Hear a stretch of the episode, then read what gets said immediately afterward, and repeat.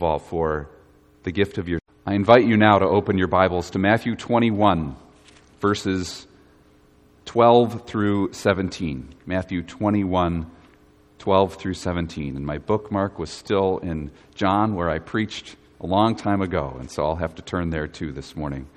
Matthew 21.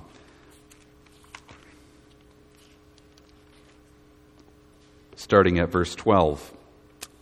Now, just as I, before I read, I want to preface why I've selected this text and, and what maybe we should be looking for as I read it this morning. Um, it may, might not surprise you to know that I've been doing a lot of thinking over the last three months.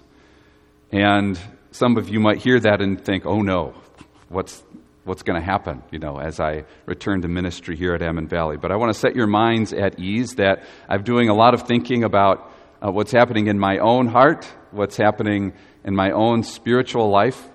Sometimes, with the busyness of ministry, it can be tempting even for a, a pastor to get so busy and wrapped up in all the tasks of the day and the week that, that it could be difficult just to stop and think for a while and rest in God's presence and ask Him to show me what's happening in my life, the, the sin that I'm committing, but also the good that God is accomplishing in my own life. And so I had an opportunity to do that also had an opportunity to ask and wonder a lot about this question of, of what people are hoping will happen when they come to church. I had that experience week after week during my sabbatical. That was really good for me to be um, in, in your position now of just arriving at church, and, and I was thinking each week, what do I hope happens when I go? What do I hope to receive when I go to the house of God? What do you need when you come to church? What are you looking for? That's a question that I really, I wouldn't so much say wrestled with, but thought a lot about during my sabbatical. Because I was in that position myself. I attended 16 different churches in the last 11 Sundays. And so, really enjoyed time in England, going to church almost every day that I was on my bike pilgrimage there. Grand cathedrals in northern England, places like Newcastle and Durham and Ripon, England, and York and uh, other churches around Ripon, Christian Reformed churches, and, and, and uh, even on our travels to visit with family, uh, going to their churches as well. And I found myself asking each week, what do I hope happens when I walk through the doors? Whether it's one of the largest cathedrals in the whole world in York, England, or whether it's a tiny, tiny chapel in northern British Columbia with 12 seats. what do I hope happens? And instead of just answering that question with a poll or answering that question by just talking to various people, I want to answer that question with Scripture. What should we hope happens when we go to church on Sunday? And not just go to church on Sunday, but what do we hope happens when we open our Bibles? What do we hope happens when we pray? Or when we have time as a family in devotions? Or when you listen to a sermon on your way to work? What do you hope happens when you open yourself up to an encounter with God and, um, and you seek Him? So we need to conform our desires to what God says we should desire. And throughout the Bible, there are many different approaches to worship. There are times where God says He rejects the worship of His people Israel because they don't really believe in Him or they're superstitious in their worship or they're worshiping Him in a way that, that He actually hates. And there are other many times in Scripture where the Lord applauds worship. In fact, this is one of the first stories in the whole Bible where you have Cain and Abel. Cain offering up worship to God that is not pleasing to him, and Abel offering up worship to God that, that he loves. And so, we should ask how might we get this right? How might we be a church that worships God in a way that He loves and that is also a blessing to you? And I asked this a lot during my sabbatical. And as I was asking, I remembered often this passage that we're going to read this morning of Matthew 21, where Jesus gets angry about what people find when they go to worship, when they go to the temple in Jerusalem. That is our passage this morning. And as I'm reading, take note of what makes Jesus angry, and that gets a lot of attention as this passage is preached. But also make note of what should be happening, what Jesus wants to be happening. There's the negative force of what shouldn't be happening, We'll focus on that for a little while. But then there's also the positive force of what does Jesus want worship in the temple to be? We need to ask that question too. And so pay attention to it as I read Matthew 21, starting at verse 12. And Jesus entered the temple and drove out all who sold and bought in the temple. And he overturned the temple, the tables of the money changers and the seats of those who sold pigeons. He said to them, It is written, My house shall be called a house of prayer, but you make it a den of robbers. And the blind and the lame came to him in the temple, and he healed them. But when the chief priests and scribes saw the wonderful things that he did, and the children crying out in the temple, Hosanna to the Son of David, they were indignant. And they said to him, Do you hear what these are saying? And Jesus said to them, Yes. Have you never read out of the mouths of infants and nursing babies you have ordained praise? And leaving them, he went out of the city to Bethany and lodged there. This is the word of the Lord. Thanks be to God. This morning, we need to consider this passage from the perspective of an ancient worshiper. Consider what it would have been like or felt like to be perhaps a pilgrim who would travel to the temple in Jerusalem, or even somebody who lived in the nearby area who was going to the temple to seek God. It shouldn't really be that difficult to um, put yourself in that scenario because that's essentially what you're doing right now as well by coming to church or by viewing a live stream. Put yourself in the setting of this story as, uh, as somebody who is going to seek God. You arrive at the temple, and before Jesus arrives, the temple is full of commotion, busyness, and distractions. You arrive at the temple and realize it's difficult to worship here. It's difficult to hear the voice of God in this place. It's difficult because in this first century context, these people wouldn't have been led in prayer. These people were not being encouraged to sing, and they, they would enter the temple and, and not hear singing, but would hear the commotion of business interactions. It would be difficult to, to hear the Word of God in a place like that because there's so much focus on other things, on things that, that are not spiritual. In the first century, it was common for people to walk a long way to get to that temple.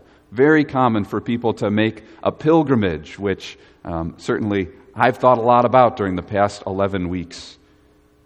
To make a pilgrimage to get to that temple so that, that you might just stop and worship and pray and sing and read the Word of God. Very similar to how people would have been approaching the temple in Jesus' day. And imagine their disappointment when learning that the house of God that they had traveled so far to get to had been transformed into a place of business despite all our cultural and technological differences between life in the 21st century and life in this first century that we just read about, people in the first century would have been seeking essentially the same things by going to the temple that we seek when we come to church. Those people in the first century, temple um, pilgrims who would have gone to the temple or worshippers who would have attended the temple, those people would have been seeking peace. And isn't that what you want when you come to church to find peace. And peace not just in the sense that it's an absence of, of conflict, but, but real peace, peace with God through Christ.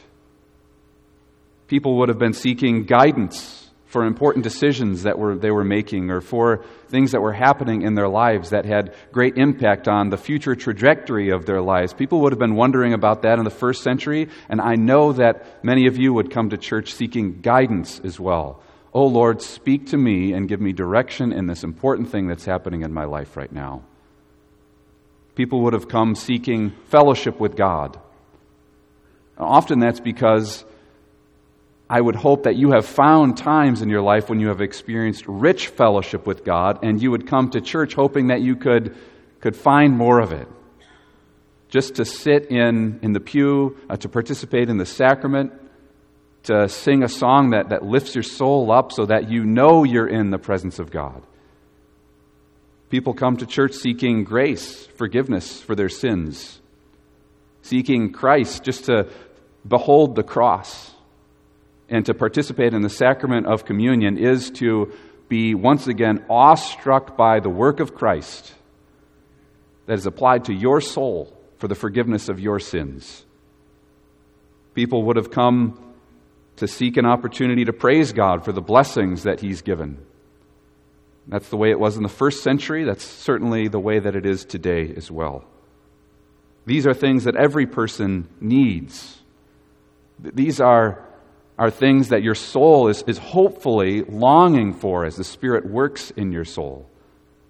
But instead of experiencing the presence of God, these worshippers would have been coming to the temple, and instead of being led in prayer or singing a song or hearing the word of God, they would enter through those temple gates and and essentially a scammer comes to, to shove a dove in their face and talk about how good of a deal it is. And, and you better buy now before the price goes up, before the place gets a little bit busier.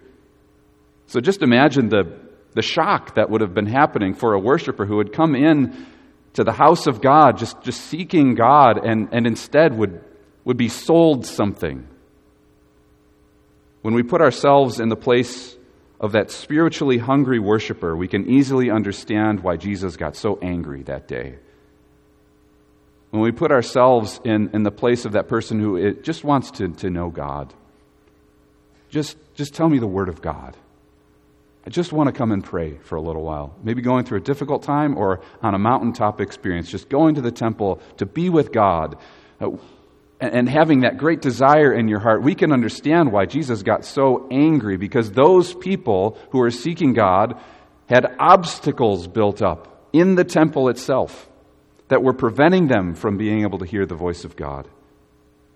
So we'll get to the positive side of what worship should be in a moment, but now let's dwell for a little bit on the negative of what it shouldn't be, what might be getting in the way of our enjoyment of the presence of God we find in Matthew 21 12 through 13, just rereading what we already read. Jesus entered the temple and drove out all who sold and bought in the temple. Note that. All who sold and bought in the temple. So it wasn't just the, the scammers, it was also the consumers. And he overturned the tables of the money changers and the seats of those who sold pigeons. He said to them, It is written, My house shall be called a house of prayer, but you have made it a den of robbers. So not only are these money changers and dove sellers exploiting people, but, but it, even worse, they're robbing God of his glory in the temple. So this is often interpreted in a very narrow way. I know in the Christian Reformed Church, this passage will occasionally come up when somebody wants to sell something on a Sunday in church as a part of some ministry thing. And uh, this verse is, is, usually one of those first verses that, that comes up. And, and I do think that it's wise for us uh, not to have you know, booths of selling things in our, in our church, uh, partly because of just the plain teaching of this text. But I would say that's a pretty narrow interpretation of this passage. It has a much fuller interpretation that we should think about for a little while this morning when people just focus on buying and selling things at church or in the temple, um, sometimes we can uh, miss the broader and I would say more uh, uh, pointed application for our lives, but also the more helpful application for our lives. The broader principle is that the priests were allowing activity in the church or in the temple to interfere with worship. So there was some kind of activity, in this case it was buying and selling, it can be other kinds of activity as well, that is getting in the way of people seeking God and being in His presence. That's the broader principle that offends Jesus so much, that angers Him. So instead of guiding people toward God, the priests are allowing people into the temple who are obstacles between people and God. So notice that Jesus drove out all who sold and bought in the temple. He wasn't just against the people who were selling, but he drove out people who came to the temple for the wrong reason, just to make a purchase, to uh, sort of assuage their guilty conscience that maybe if I go to the temple and buy something there, that will sort of atone for my sin in some superstitious kind of way. So there were people who went to the temple only to sell things and get rich. Jesus drove them out. There were other people who went to the temple just to buy things so that they would set their, set their consciences at ease, and Jesus drove them out. And we could wonder how did it get this way? How could this happen? How could it happen in the temple in Jerusalem? How does it happen today in church as well? Well, it happens because consumerism is a cheap substitute for seeking the Lord genuinely. Superstition is a cheap substitute for really seeking God's face. Con- by consumerism, I, I mean this, this perception that God is someone who we can come to and we'll just give him this thing so that he gives us the thing that we want back from him. That's the relationship that you have with your grocery store or, or some other store that you like to go to, but that's not the relationship that you ought to have with the church. As if it's a consumer relationship where I pay a little bit and I get something back. Consumerism is a cheap substitute for really seeking the Lord. So, what are the modern day doves that the church tries to sell people and that people love to buy instead of really humbling yourself before the Lord? What are the modern day examples of this happening? Um, perhaps that we would be tempted toward as a church, certainly that the church throughout the world is tempted towards. Two that come to my mind that are popular in the American church are entertainment and politics. That instead of humbling ourselves in the presence of God, people would come into worship with the hope that they will be entertained, that they would be given exactly the kind of thing that they want. And that this isn't just with the big churches with the light shows, this happens in regular, everyday congregations as well. I hope we sing the songs that I like.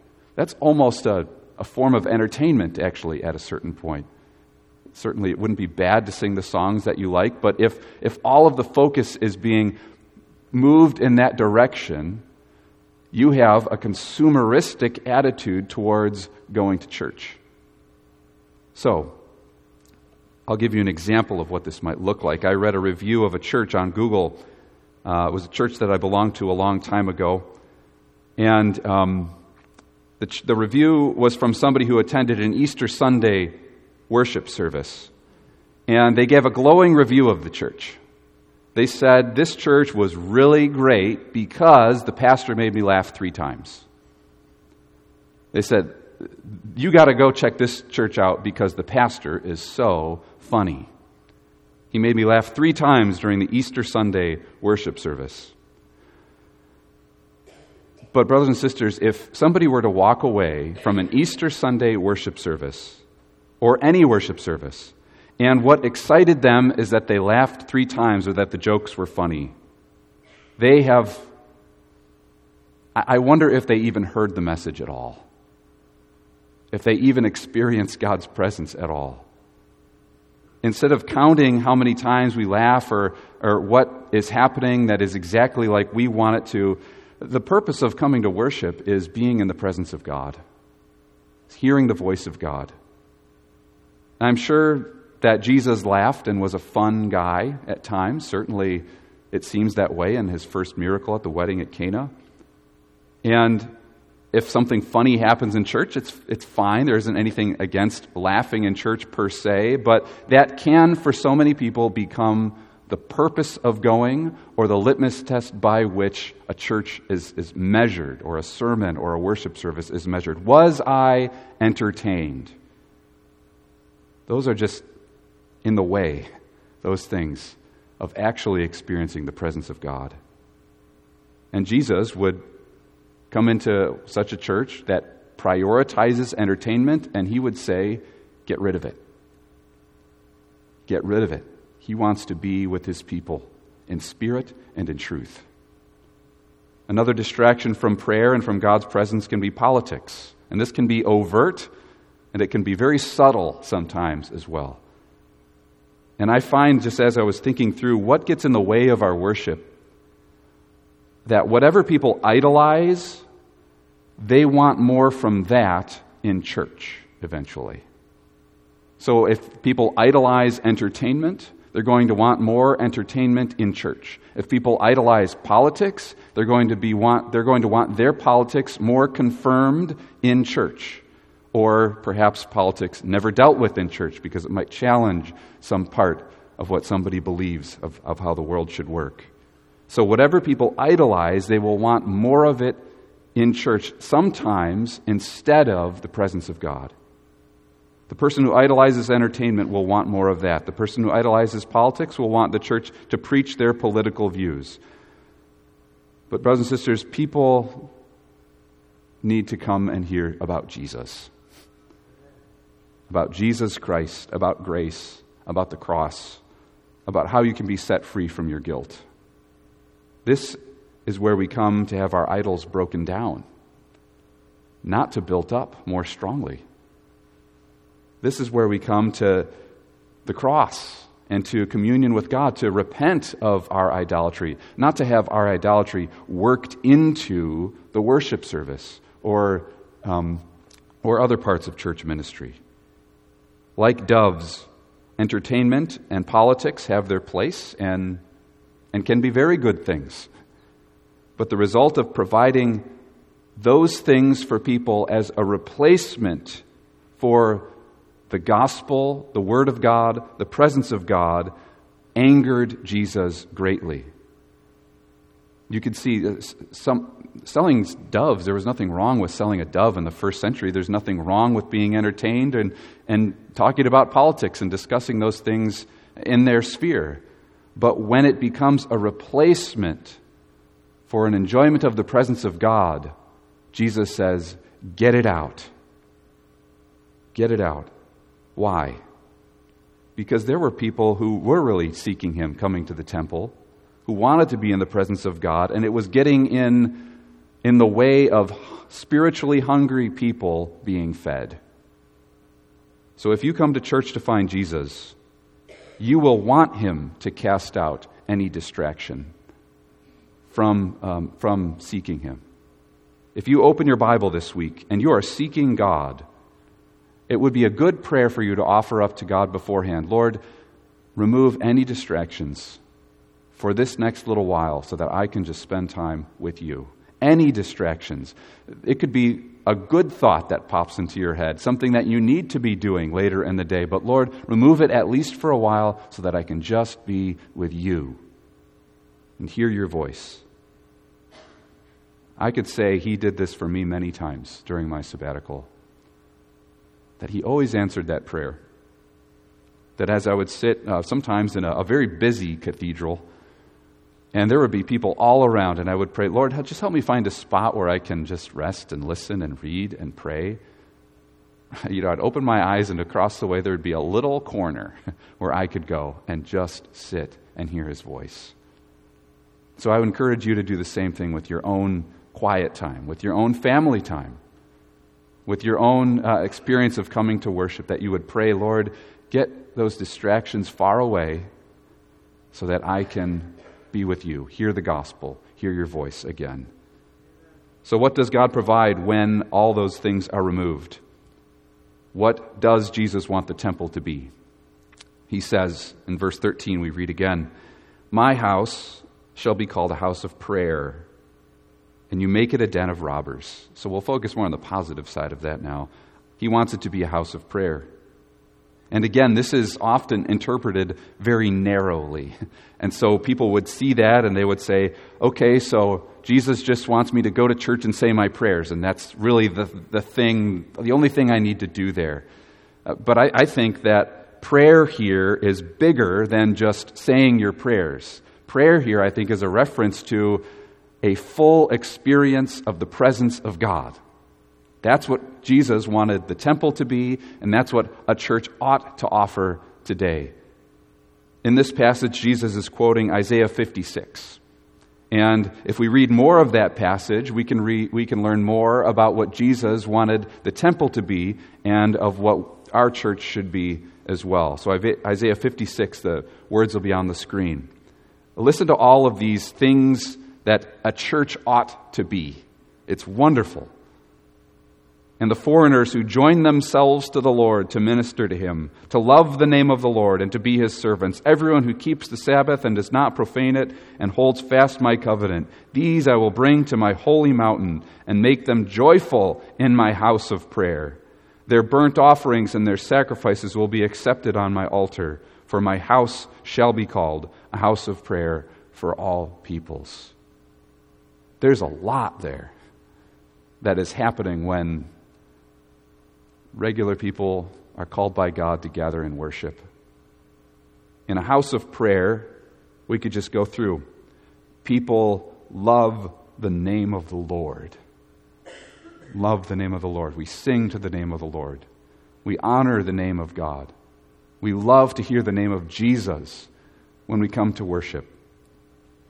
We hold fast to his covenant we remember that God is a God of grace who makes an unbreakable covenant with us, his people, who restores us to himself, who keeps his covenant promises towards us. We hold fast to it in worship. We are joyful in, in worship. It says, He will make us joyful in His house of prayer. And so, joy doesn't always look like kind of bouncing off the walls happiness, but hopefully you would exit the sanctuary being filled with joy, having been in the presence of God. Joy that is rooted in Christ, not a happiness or um, and, and sort of a, a cheap kind of imitation version of it because uh, there were some jokes or there were some things that happened that you like, but, but a real, deep joy that comes from being in God's presence. That's what, ha- that's what Jesus wants to happen in the temple and what hopefully happens here. We offer up heartfelt sacrifices of praise and of our devotion to God. These are approved by God, accepted by Him. A real house of prayer he says here, will be accessible to people of all nations as well. And so there's, there, there's a, a welcoming atmosphere to real worship for people of all different backgrounds, ethnicities, interests, personalities.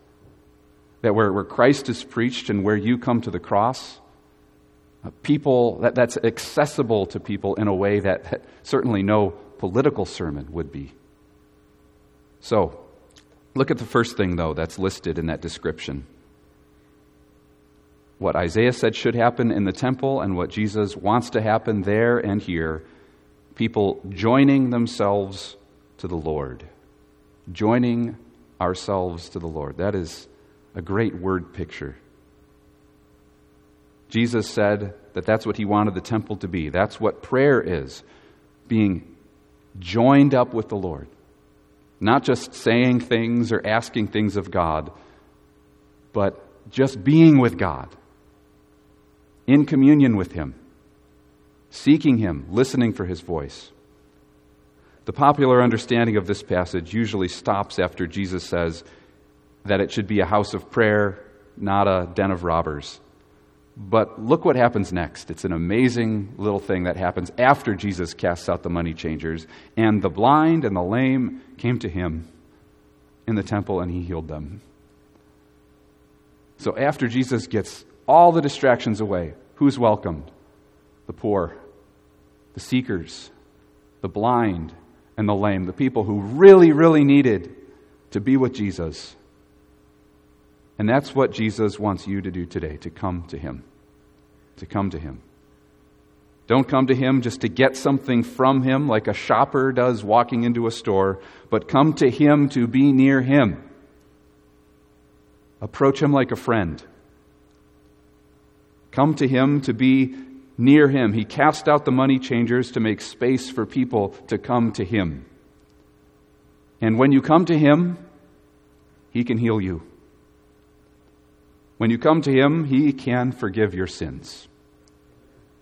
When you come to Him, He will give you rest. That's exactly what He said. Come to me, all you who are weary and burdened.